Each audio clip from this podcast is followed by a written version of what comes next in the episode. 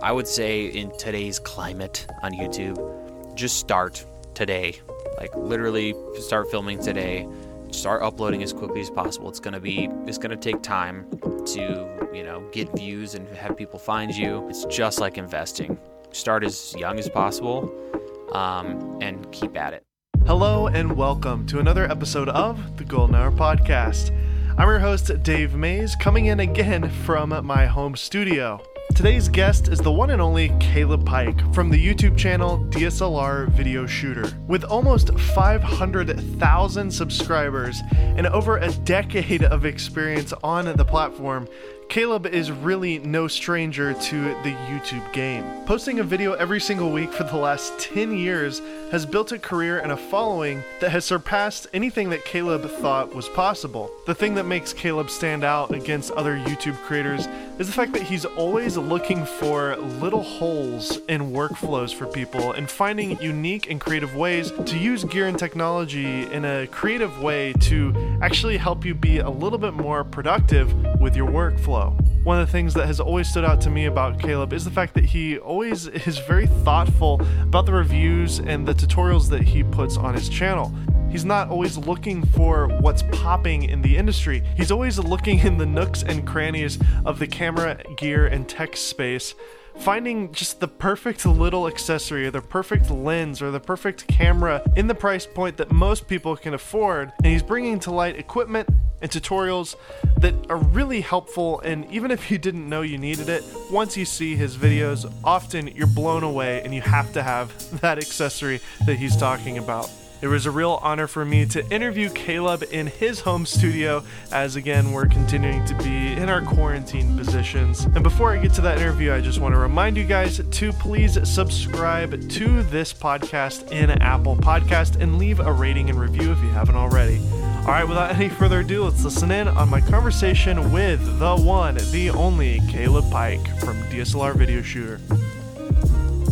All right, so we're here with my good friend Caleb Pike from DSLR Video Shooter, all the way in. Uh, you're kind of like near Chicago, right? But not really. Yeah, yeah. What city secret, is it? undisclosed Okay. location in the greater Chicagoland area. and uh, I take it that you are, you know, quarant- quarantining yourself just like the rest of us. Yes, I, I'm still going over to the studio, um, just because it's really no one's there, Yeah. so it's like an extension of the home almost. Tell me But about yeah, that. Yeah, Tell- not really going anywhere, do anything. Tell me about that studio. That's a new development for you. I mean, rather new. Yeah, yeah, it feels like yesterday, but it's been getting close to a year now already. Um, but yeah, got a space uh, nearby, and it's uh, uh, the biggest space I've ever had the fortune to to use as a, a studio space. Um, so it's about a thousand square feet. We're looking at kind of expanding within the building, uh, maybe maybe adding some offices and whatnot. Um, but it's been great so far uh, to have a dedicated space outside of the home um, that's big and able to do more than just you know one set because as you know video stuff just takes up so much room like i'm always jealous Yes. of photographers where they can just have a pretty space you know Uh huh.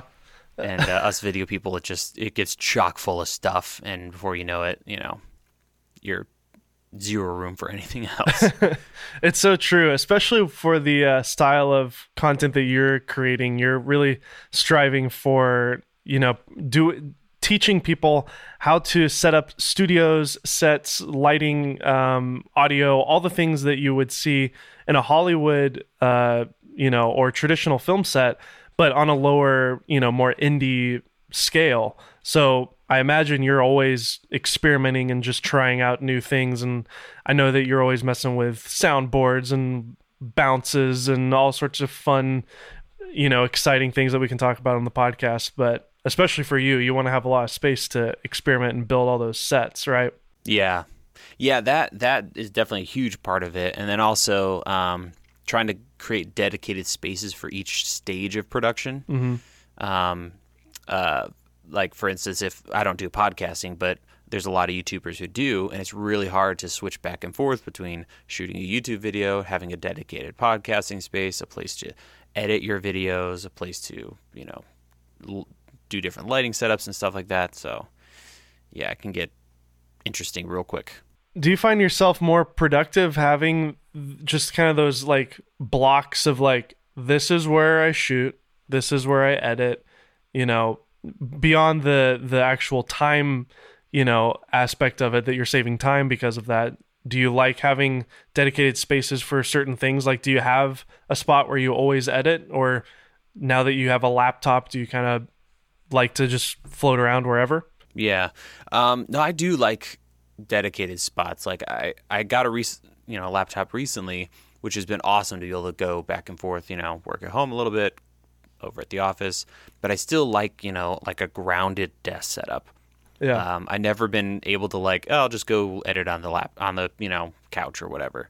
Yeah. um, and there's something about like I don't know, you kind of get into this these habits. Like for instance, when I go to bed at night, I don't do it watch TV. I don't get on my phone. I literally lay down and fall asleep. so like stuff like that, right? So like I'm at Yeah. my desk, we're editing or we're writing scripts. You know, yeah. um, trying to keep it. Not that there's a wrong way to do it, but for me that just seems to work. You know, Yeah. fairly well. that that makes you a much more productive creator than me that's for sure so uh Well, the problem is then uh, the temptation for me is you spend all this time like optimizing. I'm constantly catching myself like like this tripod doesn't quite get low enough now quickly. So what if I got a whole tripod just for this one thing? And it's like, no, dude, just take 15 seconds and rebalance the tripod. You know. So, yeah well i think that's what makes you great and that's why i have always loved your channel and i mean let's just start there you've been creating youtube videos for a very long time you're you're almost considered like an og youtuber if if you will tell us how long have you been on the platform now on youtube as dslr video shooter Oh geez, it's what's haunting is it's been I forgot to tweet this and I keep wanting to like tweet it and make it a big, you know, post or whatever, but I keep forgetting and the more time that goes by the less relevant it is. But uh, as of February 2020, it's been a decade of Wow. doing making videos for the internet. Not necessarily on YouTube, but nine, ten years. That's incredible. I mean, the DSLR revolution happened in what 2008, 2009 when the 5D Mark II uh, kind of took over. So that means you Yeah. pretty much started right what when the what was your first camera that made you call your channel DSLR video shoo- uh, shooter? What was your DSLR? Yeah, for me, I think I think we had the same camera, but it's the 7D Yep. because I was too broke for the 5D. And then I made up all this like BS about how it was better to try to justify my purchase. yeah, it's it's Super it shoots, 35. It shoots 720p, 60 frames per second, man. You and your 5D and your sad 30. It had, yeah, it had 24 frames per second, and the 5D at the time didn't have that firmware update yet. So, um, yeah, that's right. also, I must say, I love that little switch that it had, the photo video switch on it. That was really handy too. Yep. So, but yeah, that Oh, that sound. yeah, the yeah, Yep, it was shutter great. flipping out of the way. Um, we're Oh. showing our age, which is funny to say because we're both, cons- you know, considerably lo- young uh, youngsters, younglings. but Yeah. uh, a lot of the people coming up, like my uh, my old shooter Connor, uh, he started on a camera that didn't that had autofocus, so he never learned how to focus manually. So um, there's a lot of people listening who may not remember or know of the 7D original. Um, but yeah, that was a great time, though. It was really a fun moment to be around. Can you talk about that? You know, those early days of the DSLR revolution and what kind of prompted you to start your channel? Yeah, no, it was it was really exciting. Like now is is stupid, ridiculous. Like literally anything that we talk about on our channels now is amazing. It's going to do wonders. It can just about, you know, make breakfast for you. It's ridiculous. um, when it comes to cameras, lenses and all the tech we have and how affordable it all is. But back then it was just it was so new, you know? Like go back to 2006 7 and the only way you're able to get the look that we all like or we're striving for, which is like, you know, super 35 or 35 millimeter film, uh, you had to go to film school or or you know spend. I, I don't know what was available at the time. I think that I mean to, like digital. the A red one- like Yeah, Yeah, the red one was out sort of, but it was still extremely expensive. And, um, you know, the Viper was a, a, cinema camera that a lot of people were shooting on at the time that was digital that, you know, all, yeah. they were limited to 1080p. So, um, but no, there was nothing. It was, there was no real way for an indie filmmaker to to have access and especially to own and operate their own equipment um, on an indie or small budget scale. Um, everything was camcorders. I remember shooting on DV tape. I mean, everybody did, right? So that was yeah. I was using a zoom as a as an effect um, because it looked nice to yeah. to zoom in slowly. Or doing that trick where you would like back up a football field and zoom all the way in if you had a nice zoom lens on your camcorder to try to achieve some kind of shallow to the field. yeah. Like all the commercials in that era were all shot at like essentially a 200, 300 millimeter equivalent yeah. to try to get something. And I think uh, Philip Bloom, if you're familiar with uh, this time period, really kind of came on the scene because he did discover, you know, a product before the DSLR revolution that was uh, what was it, the Letus adapter? It was like a little mirror box that you would put in front of your camcorder, and you could put uh, SLR lenses on it and sort of emulate the look of a full frame, but the camera itself would look like a bazooka. It was this huge, massive yeah. device that you had to have on rails. Did you ever get into that? I was just about to when the 7D came along. Yeah. And I remember in like when I think OG people, I think people like Philip. Like it's really weird when people, you know, I meet people and they're like, "Oh, you know, oh, whoa, Caleb, like that's you know ancient history. You've been here forever. The Godfather." It's like, no, dude, it's so weird. Um, but yeah, he he had the Letus one, which had to like flip the image, and then mm-hmm. there was like a battery built in that you flipped a switch, and it had to like shake this like perfectly made glass element that was sanded to a certain grit and all this crazy art, you know, archaic stuff.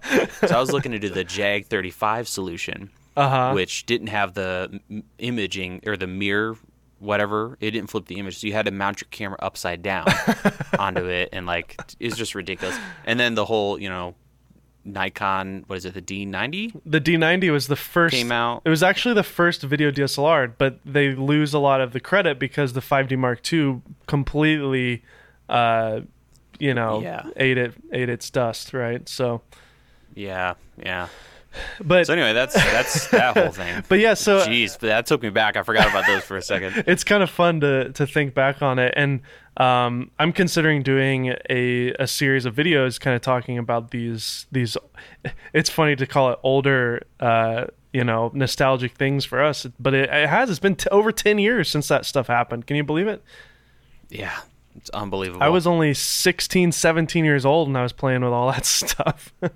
so, yeah. Um, so crazy. So you started your channel, but you didn't really start, you know, from scratch. You were already creating videos and doing video production. Can you talk about your kind of life before YouTube as a as a creator? Uh, yeah, it was. It it started roughly around the same time. Okay. Um, when I first, so I guess to back up, the reason I started making videos online about making videos was uh, I was wanting to go to film school, but didn't want to go, you know, hundreds of thousands into debt, which is kind of what it took if you wanted to do it right. Yeah. Um, at the time, and uh, so I started kind of just self learning, self teaching, self taught uh, using what I could find online, which wasn't too much at the time. You actually were better off to go buy like cinematography books on Amazon mm-hmm. um, to learn that stuff. And so I um, started playing with lighting because I knew you know that was important, and I sucked at it. Uh, and I had been doing you know videos from like middle school on, so just shooting all kinds of different stuff. And uh, so I started playing around with some lighting setups. I was living in my grandfather's uh, working out of his basement at the time. If you watch the early videos, you'll see this like wood paneling. Uh-huh. so that's the basement of my grandfather's house. Nice. And uh, I, I w- would shoot stuff, and at the time, this is how like long ago it was. It was like kind of a new thing to upload HD videos to the internet. Oh yeah. so like you know, it was you were like the bee's knees if you could put 1080p up, you know. Uh-huh. You saw the little HD icon pop up on Vimeo. It was super exciting.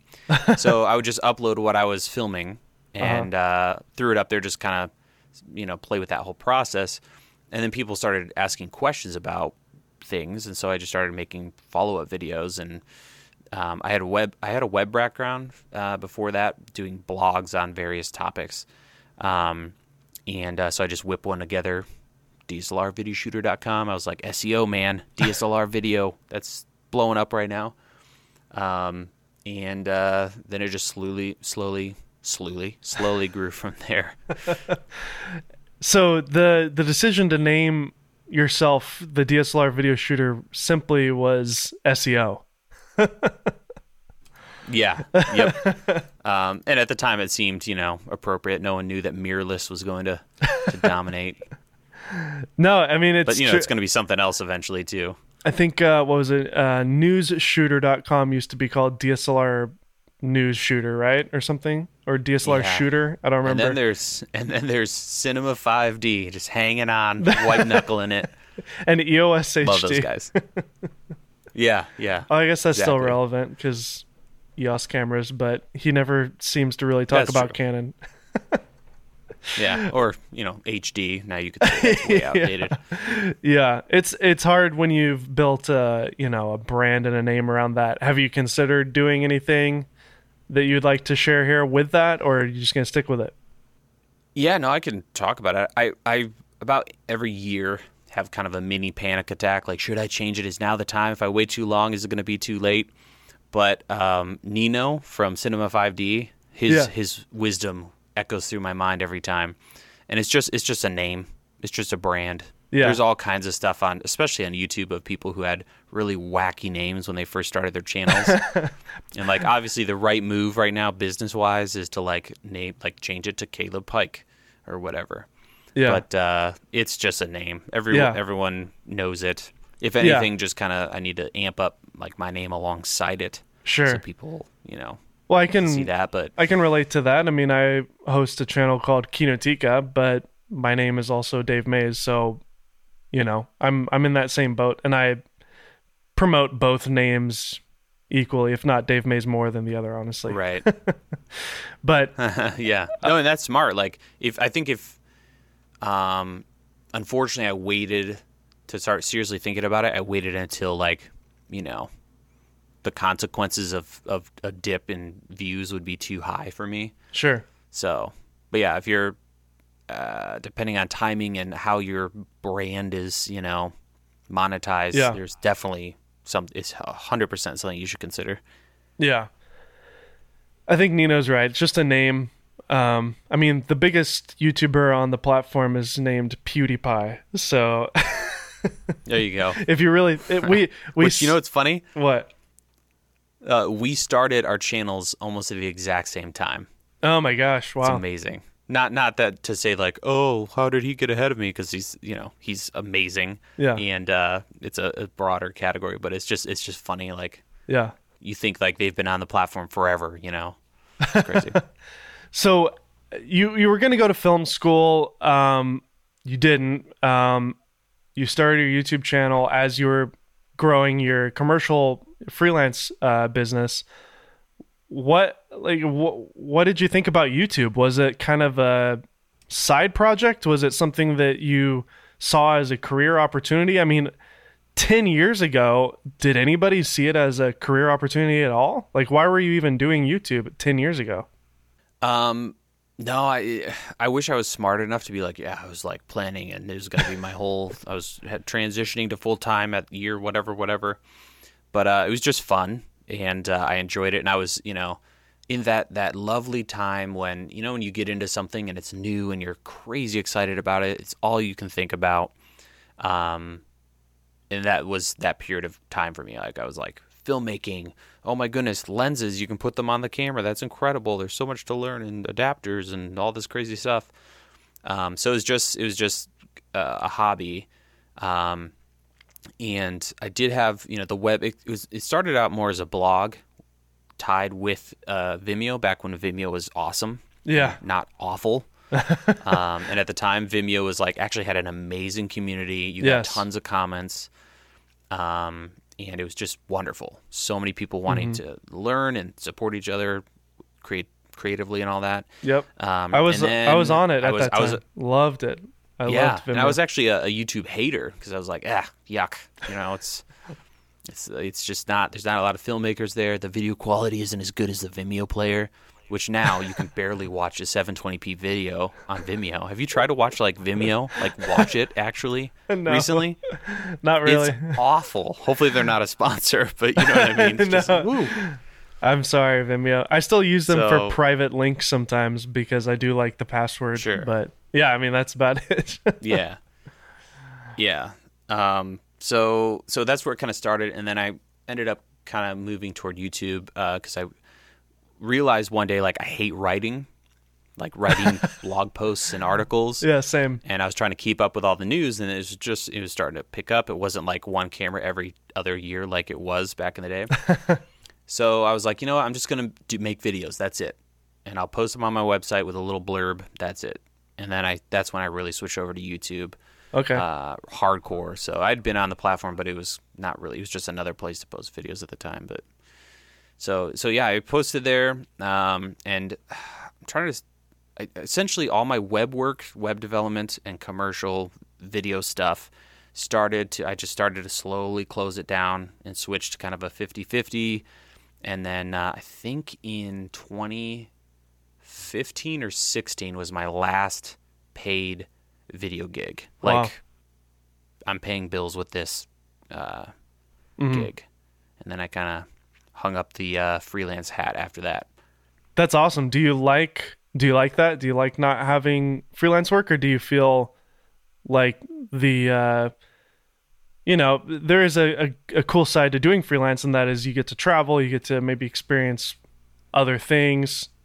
I know Yeah. for me I've I've stopped doing freelance as well and part of me does like ah, you know, I kind of miss doing who knows like i would just get a random call like hey can you go shoot this thing and it's like i, I never would go Yeah. do that unless i got hired to do it you know um, Yeah, or do you do you like being Yeah. being home more and having the control of the studio environment and your own content and Yeah. all that there's definitely pros and cons to each. I think it's a necessary evil if you want to succeed at one or the other. So a lot of people have asked me like, "Oh, I'm you know wanting to get more into YouTube, but I don't, you know." There's a lot of people for a long time were like, "I'm not doing it. I'm not quitting my day job or my my freelance, you know, video work to pursue some kind of YouTube career." Uh, but in my opinion, unless you have a lot of money, um, I don't think it's possible to do both well. yeah One of them will suffer, or both won't succeed uh, in a big way. So I just that's why I ended up going full time on on YouTube. At the time, I felt like a kind of a cop out because um, over the years I've transitioned from more like narrative, you know, cinematic filmmakers to more YouTube content creators. Um, and I, I did a poll a couple years back and had no idea that 80 to 90 percent of the people watching were other YouTubers. they weren't filmmakers and all this kind of stuff, uh, which was kind of a relief. Um, but uh, so I still, still, so I definitely miss it. And there's something to, you know, keeping that discipline up of working with a big crew, um, dealing with clients. But at the same time, all of that can be awful. So Yeah. uh, I would love to get to the point where we're able to fund our own projects, like they're real projects, but they're not for a client, and we're funding them. Uh, kind of like Film Riot, yeah but even Film Riot, man, I love those guys. But uh, I just wish they made more content, and they just you, you just can't make incredible, pour your soul into it projects and do weekly or bi-weekly, you know, Yeah. videos. It's it's hard. yeah ryan connolly from film Riot. he's uh he's been around about as long as you too right i mean he he was along with corridor digital and all those guys in the early days of all that What was it? Uh, not Divergent. Uh, divergent media right? Digital Rev. DigiRev, yeah, Digital Rev TV with uh, Kai Woo, that takes me back. Kai Wong, um, who is still you know out there cranking stuff out on his own channel now, and um, who else? Freddie Wong, um, and then Shane Hurlbut had he, he wasn't really a YouTuber, but he was like on YouTube all the time back then. Um, yeah. and then of course Philip Bloom. Yeah, it's it's fun Yeah. to to think back on those those early days, but um, making that transition to YouTube, I can really relate to that, and I think uh, people who are listening to this who maybe want to become YouTube creators, or maybe they are self-aware enough to realize that they don't want to become a YouTube creator. Um, can you elaborate more on on why you feel like you can't do both? Because uh, I I've interviewed people who who are trying to do both. Um, and I, yeah. I, I, have friends, uh, you know, Jeven Dovey, who we've interviewed on this podcast. He he still does yeah. Uh, freelance as well as run his channel. Um, but yeah. I, I know for me, it's been a real challenge, at least in my brain, to kind of do both things. Um, can you elaborate on that? Uh, yeah, I mean, uh, I guess like it's totally doable. You can do it. Um, I found as someone who you know I wanted I wanted it to do really well or as well as I could have it do, and uh, it just took. I was finding it was just going to take, you know, cutting off all production or massively reducing it so you can invest that time um, to to help it grow. And, and I think the thing that was difficult for me too is um, uh, for me creating content for other filmmakers and other people who are video, you know critical of the video quality you have to pour a lot more in. You know, if you mm-hmm. just want to make, you know, do run a YouTube channel, you can totally do that while having a job or doing other freelance work. Uh, but something's got to give, right? It's got to be your quality. Um, you might have the same, you know, laptop desk, microphone, not a lot of B-roll. You know, there's going to be things you have to give up. I've always been jealous of streamers who can just enjoy just a game and turn know, it on. That's it. Yeah. yep. That's it. No editing. So, yeah, exactly. Um, so that's that's what it was for me is the, to keep up with the quality and the and to keep going, right? Because yeah. if you're if you've got a family and a job, you know that's that's really taxing to come home or spend your weekends working on it. So it's got to be something you know sustainable. Totally. Because um, as you know, there's all kinds of people who just vanished. Mm. Going back to those talking about the you know the OGs, um, it started with just like there was I could think of four people when I first started. There were like four people in the industry making content, like Vincent LaForêt, Philip Bloom, uh, Shane Hurlbut, uh, the Cinema 5D guys, and like New Shooter, I guess, and then mm-hmm. a couple other people who were starting channels and starting to do stuff, mm-hmm. and then they kind of built it up, and then they just poof disappeared. Yeah.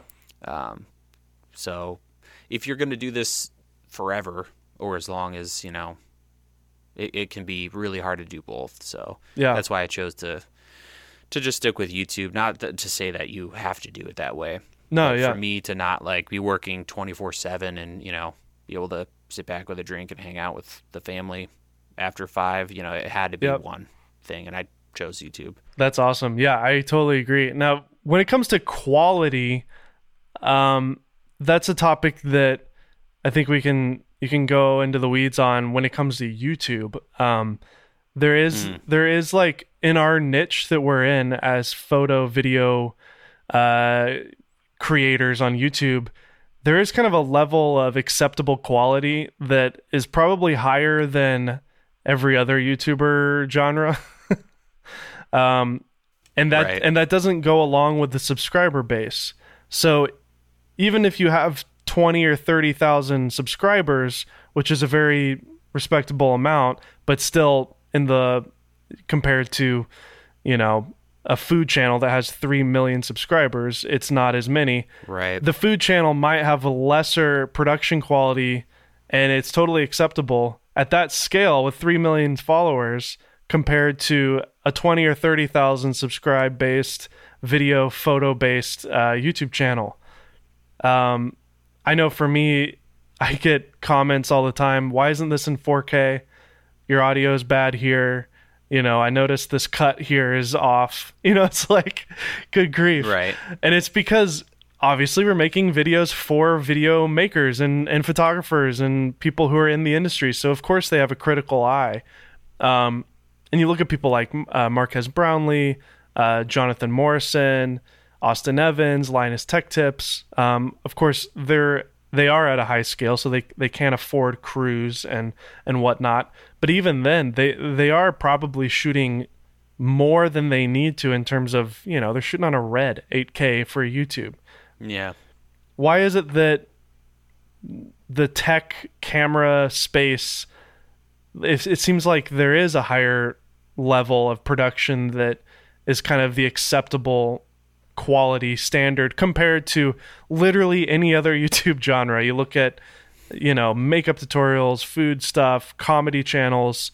It's almost like the more scrappy it is, it feels more authentic and relatable. I mean, even PewDiePie, his his content is not very good either, and he can afford a crew. Yeah. I, I think in a way, it's actually intentional. It's intentionally scrappy to look kind of relatable, but at least in our demographic, it seems like that is not the case. Yeah.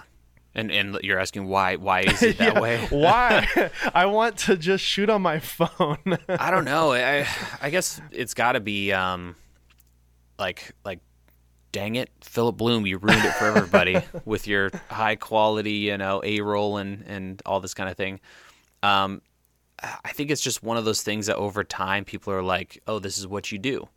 Like it's been really fascinating to see what people have because okay, let's back up a second.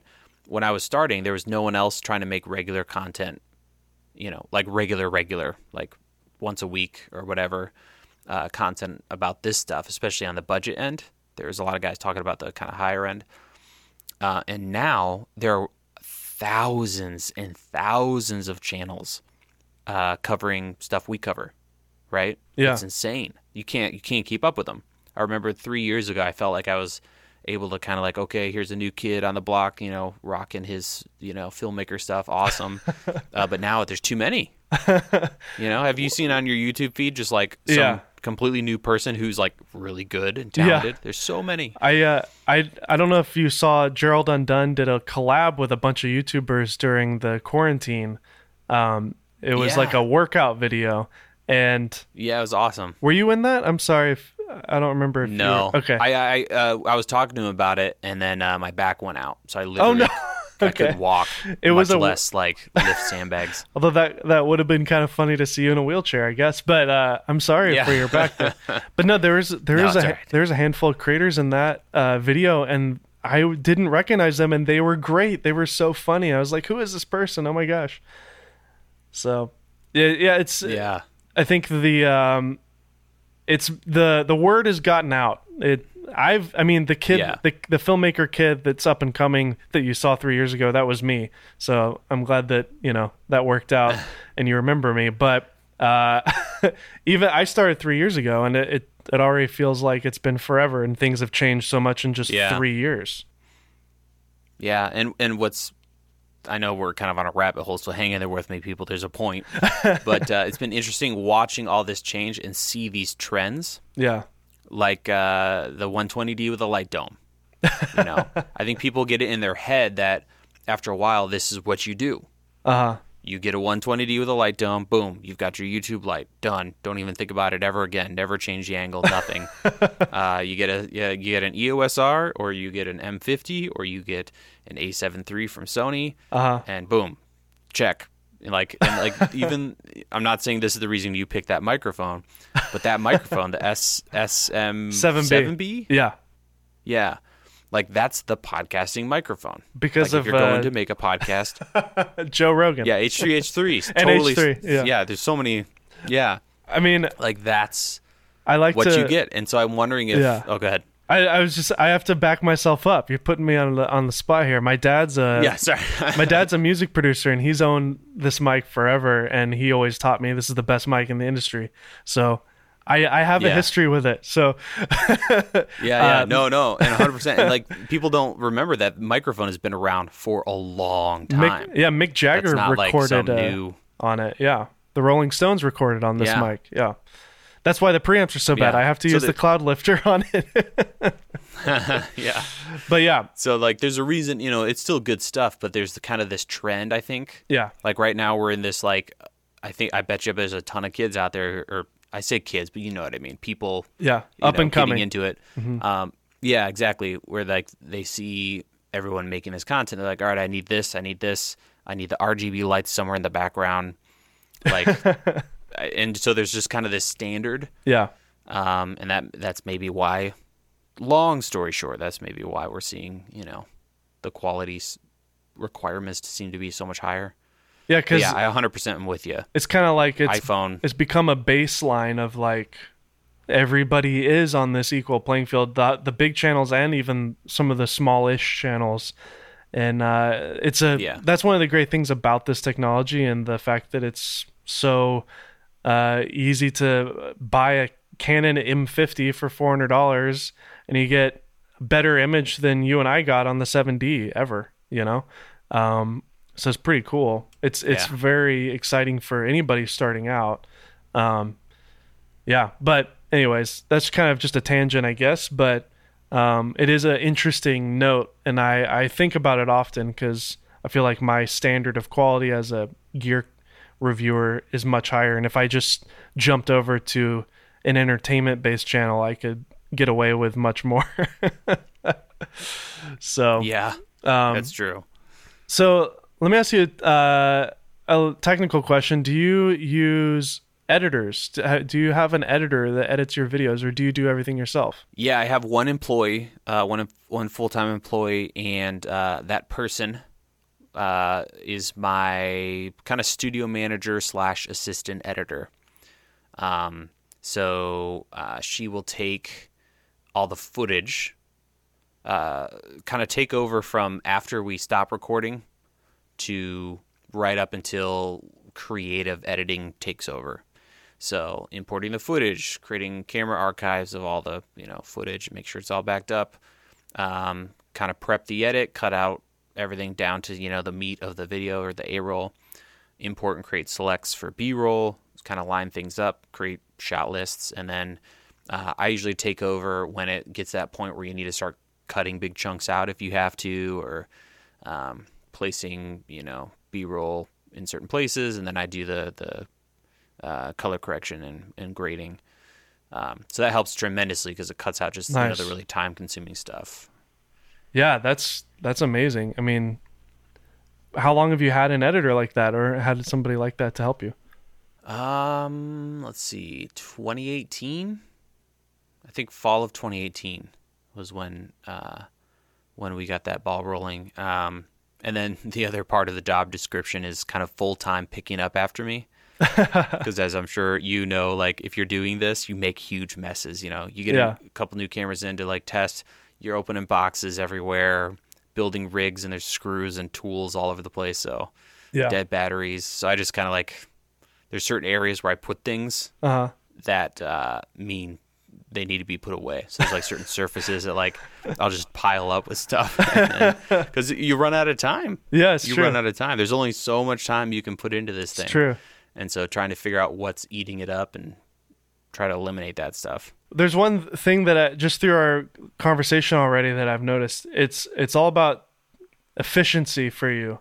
If the light stand literally makes you lose a couple of seconds, you want to get rid of it and find a new light stand that helps you save 10 seconds. Or Yeah. if you can hire somebody to help you clean up because you need that time to to work uh, rather than waste it, you know, putting it back in the box and organizing it and whatever, then you'll do it, you know. And I think that Yeah. that actually it's not anything. I I think it's actually because you love your family and, and you want to be respect you want to respect your time at work and be home with your kids and stuff like that. Is that am I am I onto something with that? No, yeah, that's that's definitely a part of it. Um, I think it's a couple different things. Like to keep up production quantity, you just need time. And so trying to like the other day, uh, this is an interesting little thing to do, um, is to figure out what your hour rate is, Uh huh. and that and depending on what comes out the end of that equation, it, really makes you think hard about what you're spending your time on Yeah. like for me, I work I work nine to five. That's my. I just take normal hours. I know it's really boring. Yeah. You know, oh, you work for yourself. You can do whatever you want. uh, but uh, I just work nine to five, and so I've got those hours to work with. Um, and if it takes me two days or three days to make one video Uh huh. Uh, and then run the business with the rest of the time, that's not a lot of extra time No. to kind of grow and make more content. So it's the family thing because I don't work out of those hours and outside of those hours. Yeah. It's uh, having more time, and then um, you know when you're thinking about the quality of that time, I only want to spend it on you know tasks that improve quality or make the videos better, or make more videos, or I do include time for like just stuff I enjoy. You mm-hmm. know, so if if researching vintage lenses is something I enjoy, and it's you know involved in a video, I'll give myself that time because I think that's important. Otherwise, you see these YouTube channels that are just they're slaving away, and there's not much enjoyment anymore. You know. yeah. So I mean, that is one of the most popular topics on YouTube right now is burnout, YouTube burnout. You've been doing this for a decade now. I assume you just gave away your secret on how you don't get burned out. Is that right? Yeah, I, well, I, I definitely think nine to five is a big part of it. Because if you if you rewind to those early days where it was just all you could think about, right? If you're like me, you know, you just spent every waking moment researching, learning, uh, testing, filming, all this stuff. Um, that that isn't sustainable. You're gonna get bored of certain things. Like I'm Yeah. super over editing, really over it. So uh, if I could like completely not be a part of the editing process, or at least you know be a part of only five percent of it, Yeah. that would be awesome. Uh, or sound. I'm really sick of just setting up microphones and making sure it sounds good. You know, I just really over that part or the business side of it. Yeah. There's a lot of that stuff.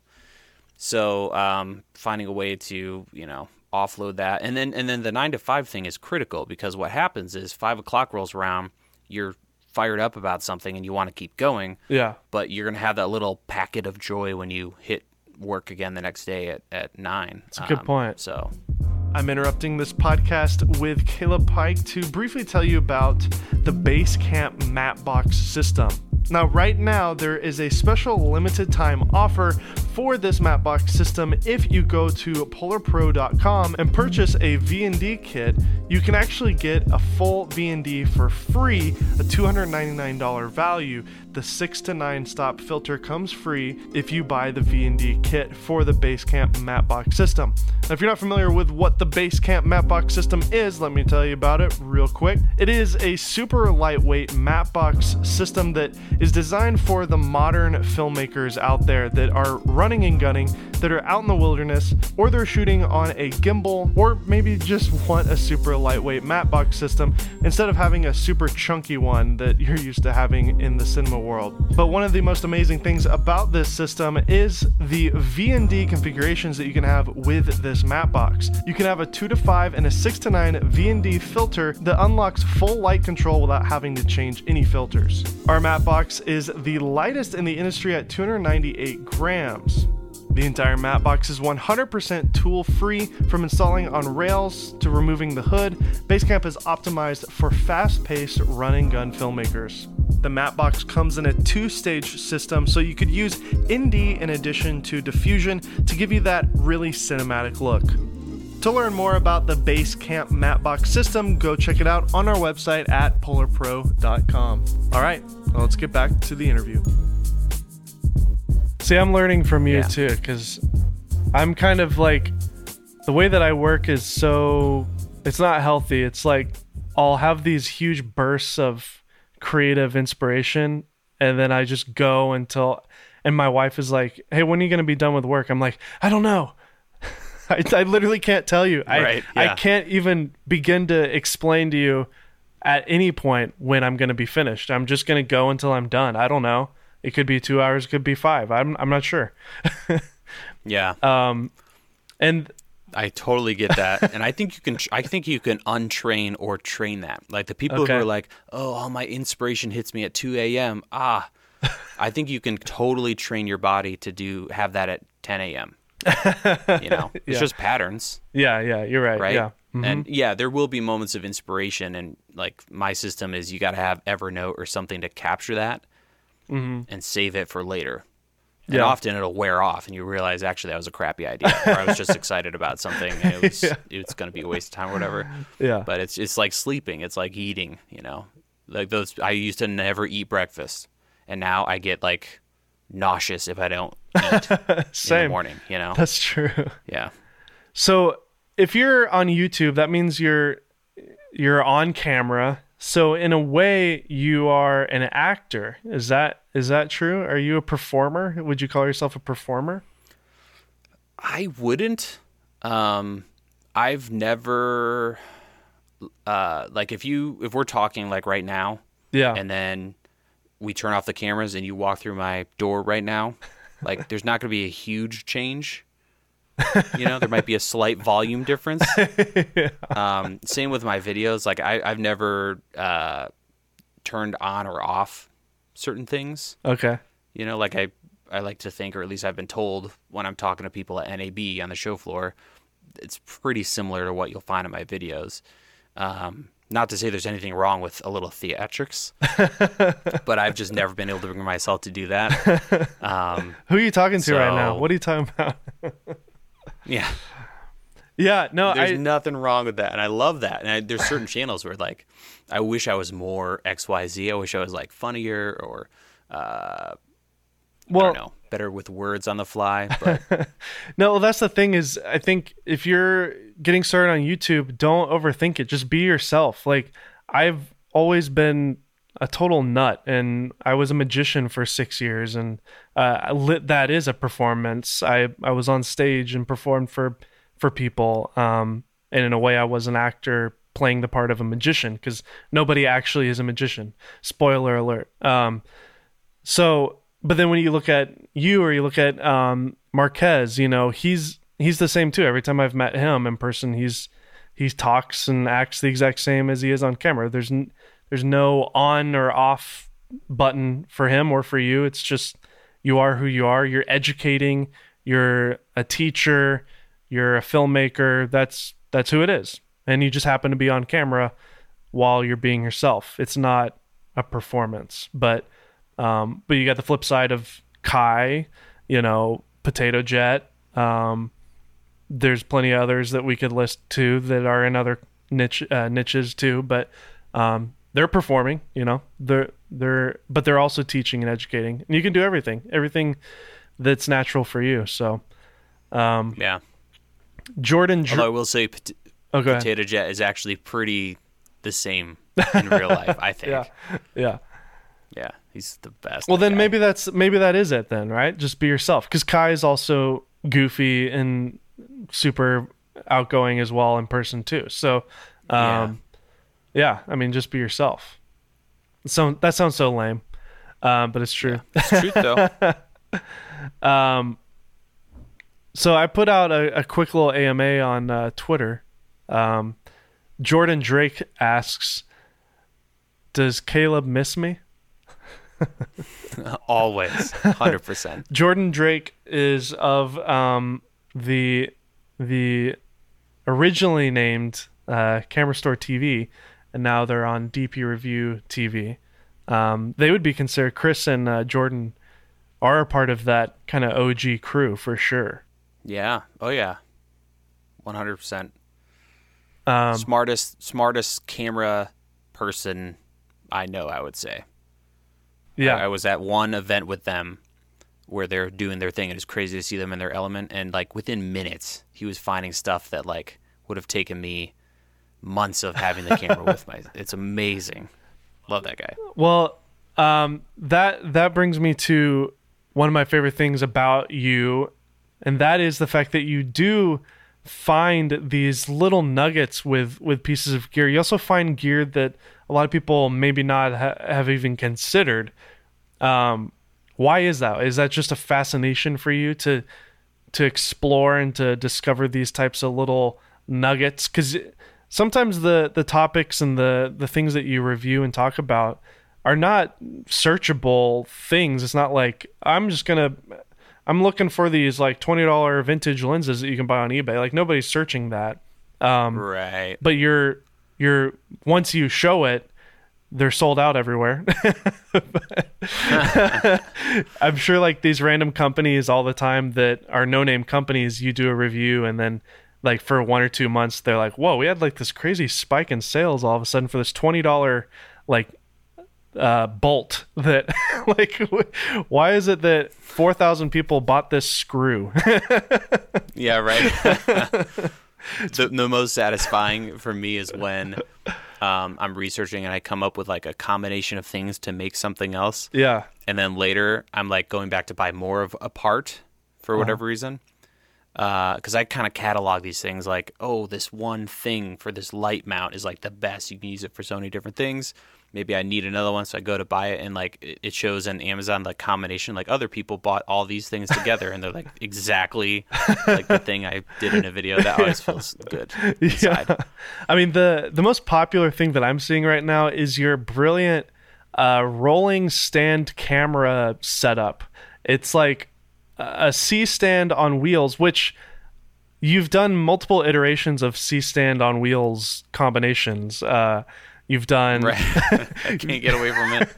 you've done uh, what your boom mic on it. You've done lighting. Uh, you've done uh, a light with a with a flex arm on it. You've done audio uh, sound panels with it, and now I'm seeing. I had a friend in Nashville who who made the whole setup, and he texted me. He's like, "Look, I did the Caleb Pike camera setup." I'm like, "Oh, sweet man." Nice.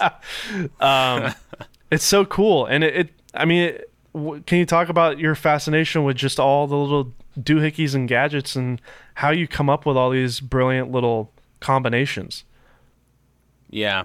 If if I could only do one thing, one part of the process, the what I do, the whole process start to finish, it would be that that finding a problem or coming across a problem and coming up with it, you know, for that problem the perfect solution, most optimized, most affordable to quality ratio. Like I love that stuff Yeah, it's coming up with like kits, you know, like like I love when when someone's like I have, you know, twenty seven thousand three hundred and two dollars to spend.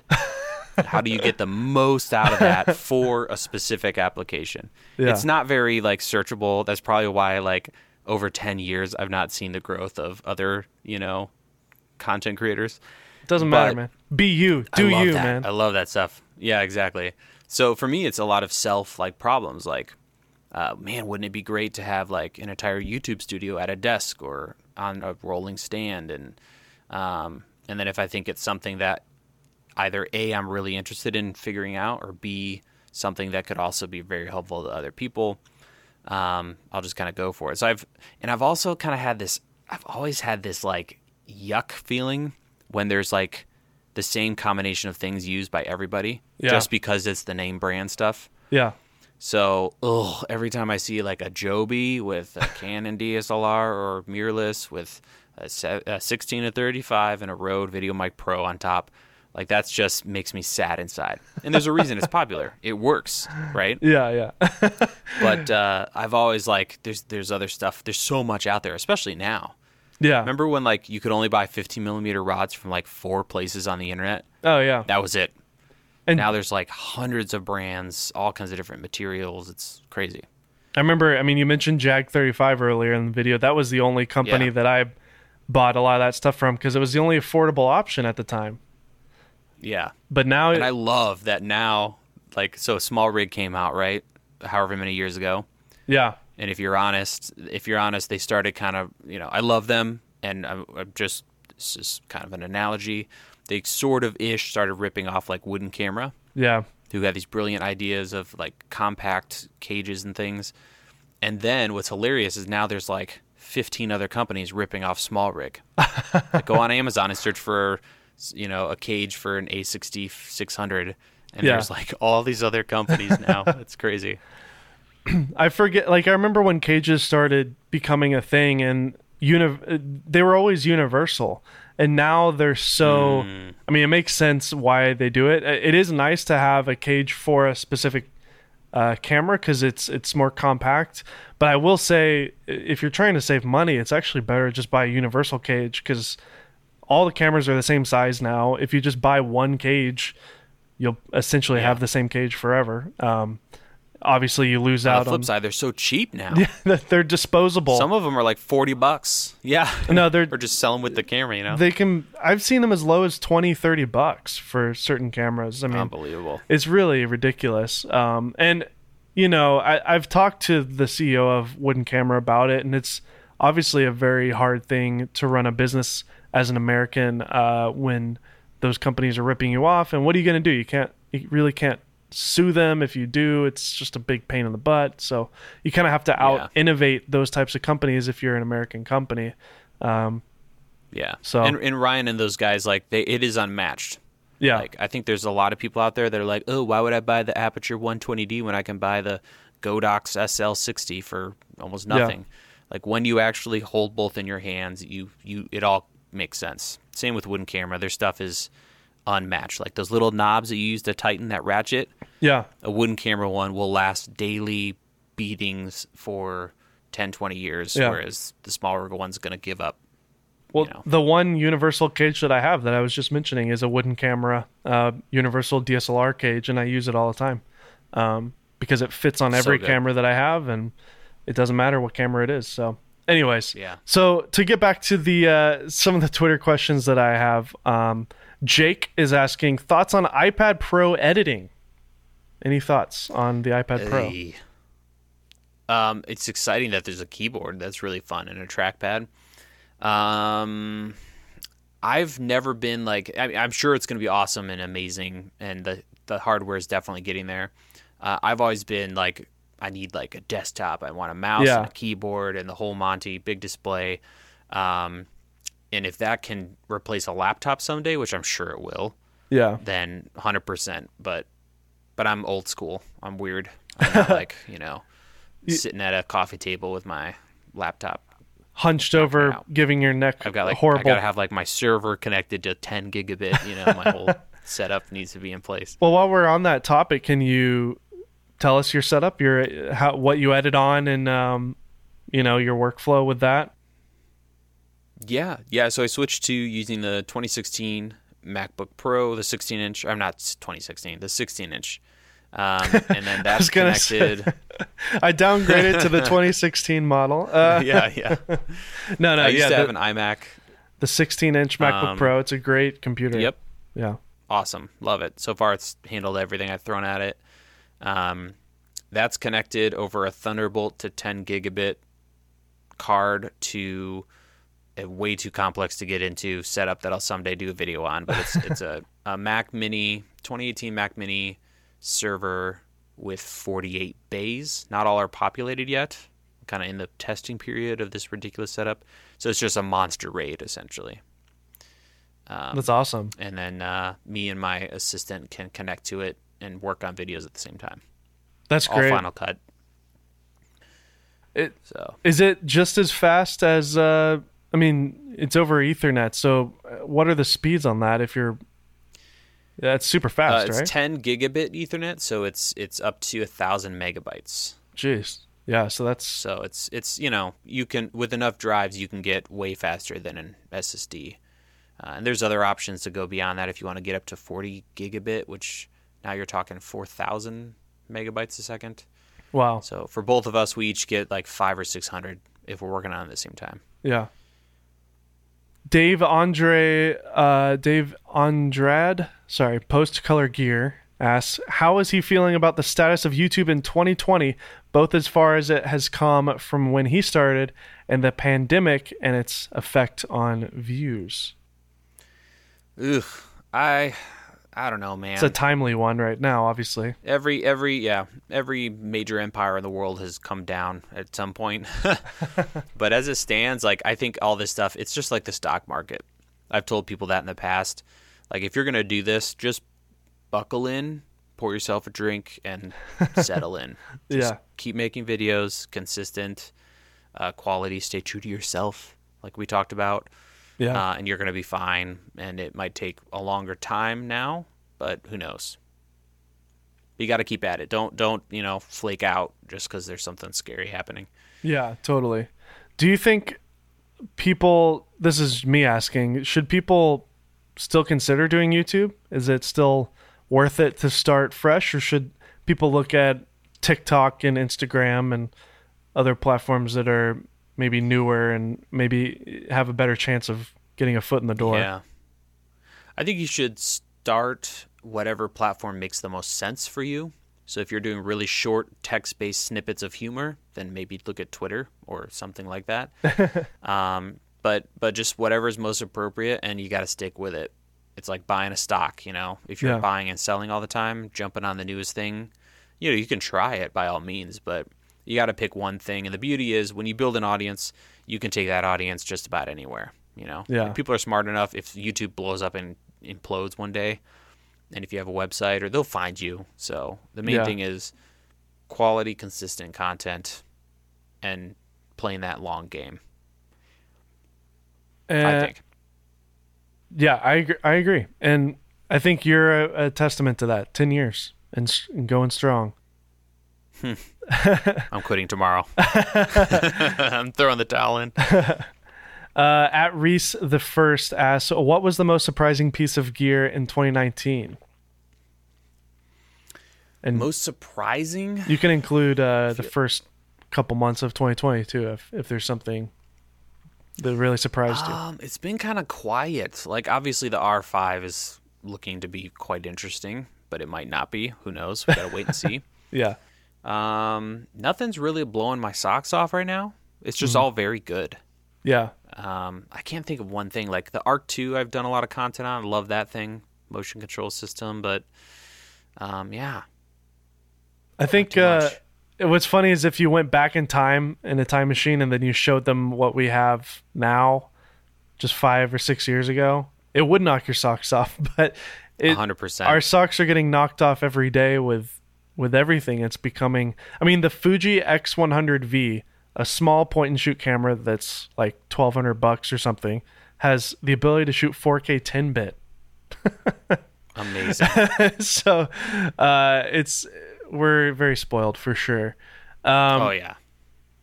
So to kind of summarize this whole thing up and uh, and give people a nice little nugget at the end here, um, what are some inspiring words that you like to give out to to to creators who want to do what you're doing? What's what's kind of the main thing that you like to recommend to people who who ask you, "I want to do what you're doing"? Um, Mm. What are some value? I mean, you've you've shared a lot of them already in our conversation, but just to kind of put it all into one little nugget here, what's your words of wisdom Yeah. from from Caleb Pike? okay well let me let me think about this um i if we're talking about youtube and and making a living at that um I, there's a lot of people that ask me like oh i'm i'm thinking about starting a channel or i'm i'm going to start a channel next year or whatever. Um i would say in today's climate on youtube just Yeah. start today. Like literally start filming today. Start uploading as quickly as possible. It's going to be it's going to take time to you know get views and have people find you.